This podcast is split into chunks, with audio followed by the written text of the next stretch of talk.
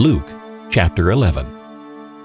One day, Jesus was praying in a certain place.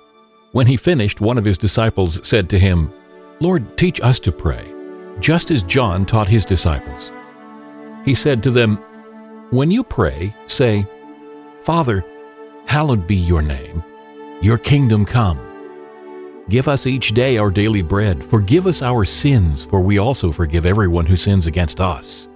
And lead us not into temptation. Then Jesus said to them, Suppose you have a friend, and you go to him at midnight and say, Friend, lend me three loaves of bread. A friend of mine on a journey has come to me, and I have no food to offer him.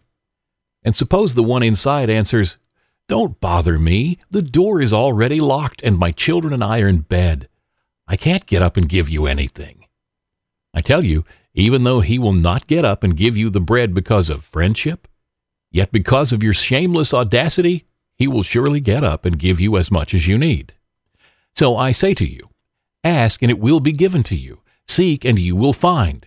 Knock and the door will be opened to you. For everyone who asks receives. The one who seeks finds. And the one who knocks, the door will be opened. Which of you fathers, if your son asks for a fish, will give him a snake instead? Or if he asks for an egg, will give him a scorpion? If you then, though you are evil, know how to give good gifts to your children, how much more will your Father in heaven give the Holy Spirit to those who ask him? Jesus was driving out a demon that was mute. When the demon left, the man who had been mute spoke, and the crowd was amazed. But some of them said, By Beelzebul, the prince of demons, he is driving out demons. Others tested him by asking for a sign from heaven. Jesus knew their thoughts and said to them, Any kingdom divided against itself will be ruined, and a house divided against itself will fall. If Satan is divided against himself, how can his kingdom stand? I say this because you claim that I drive out demons by Beelzebul. Now, if I drive out demons by Beelzebul, by whom do your followers drive them out? So then, they will be your judges. But if I drive out demons by the finger of God, then the kingdom of God has come upon you. When a strong man, fully armed, guards his own house, his possessions are safe. But when someone stronger attacks and overpowers him, he takes away the armor in which that man trusted and divides up his plunder. Whoever is not with me is against me, and whoever does not gather with me scatters. When an impure spirit comes out of a person, it goes through arid places, seeking rest, and does not find it. Then it says, I will return to the house I left. When it arrives, it finds the house swept clean and put in order.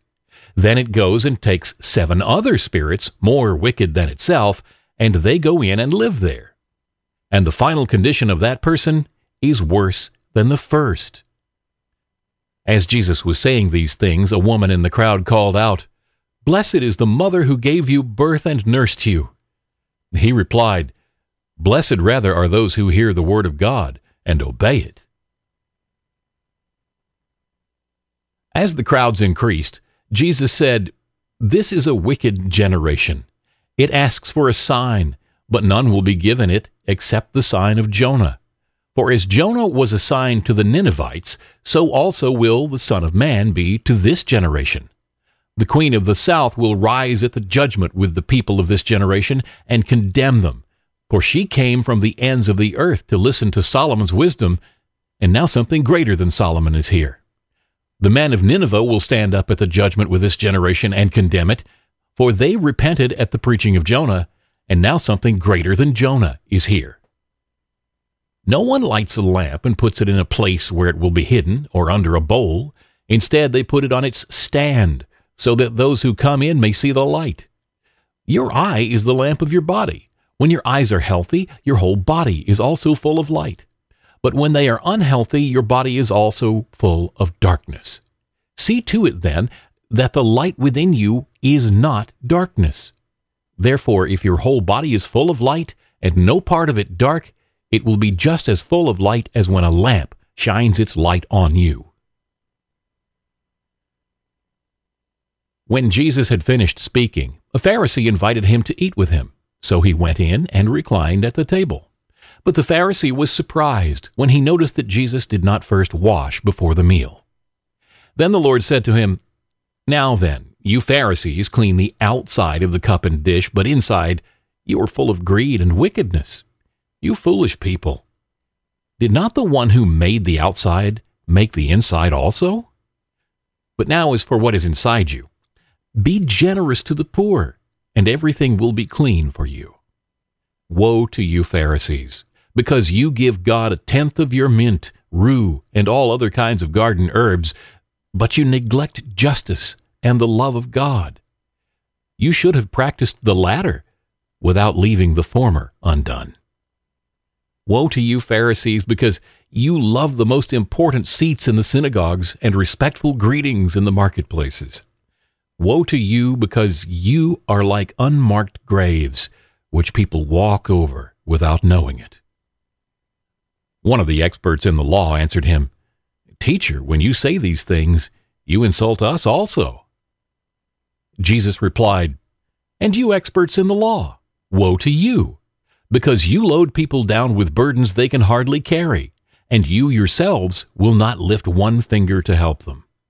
Woe to you because you build tombs for the prophets, and it was your ancestors who killed them.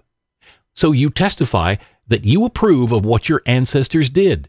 They killed the prophets, and you build their tombs. Because of this, God in his wisdom said, I will send them prophets and apostles, some of whom they will kill, and others they will persecute.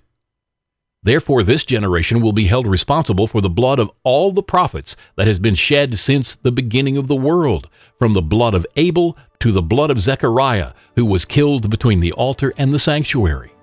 Yes, I tell you, this generation will be held responsible for it all. Woe to you experts in the law! because you have taken away the key to knowledge. You yourselves have not entered, and you have hindered those who were entering. When Jesus went outside, the Pharisees and the teachers of the law began to oppose him fiercely and to besiege him with questions, waiting to catch him in something he might say.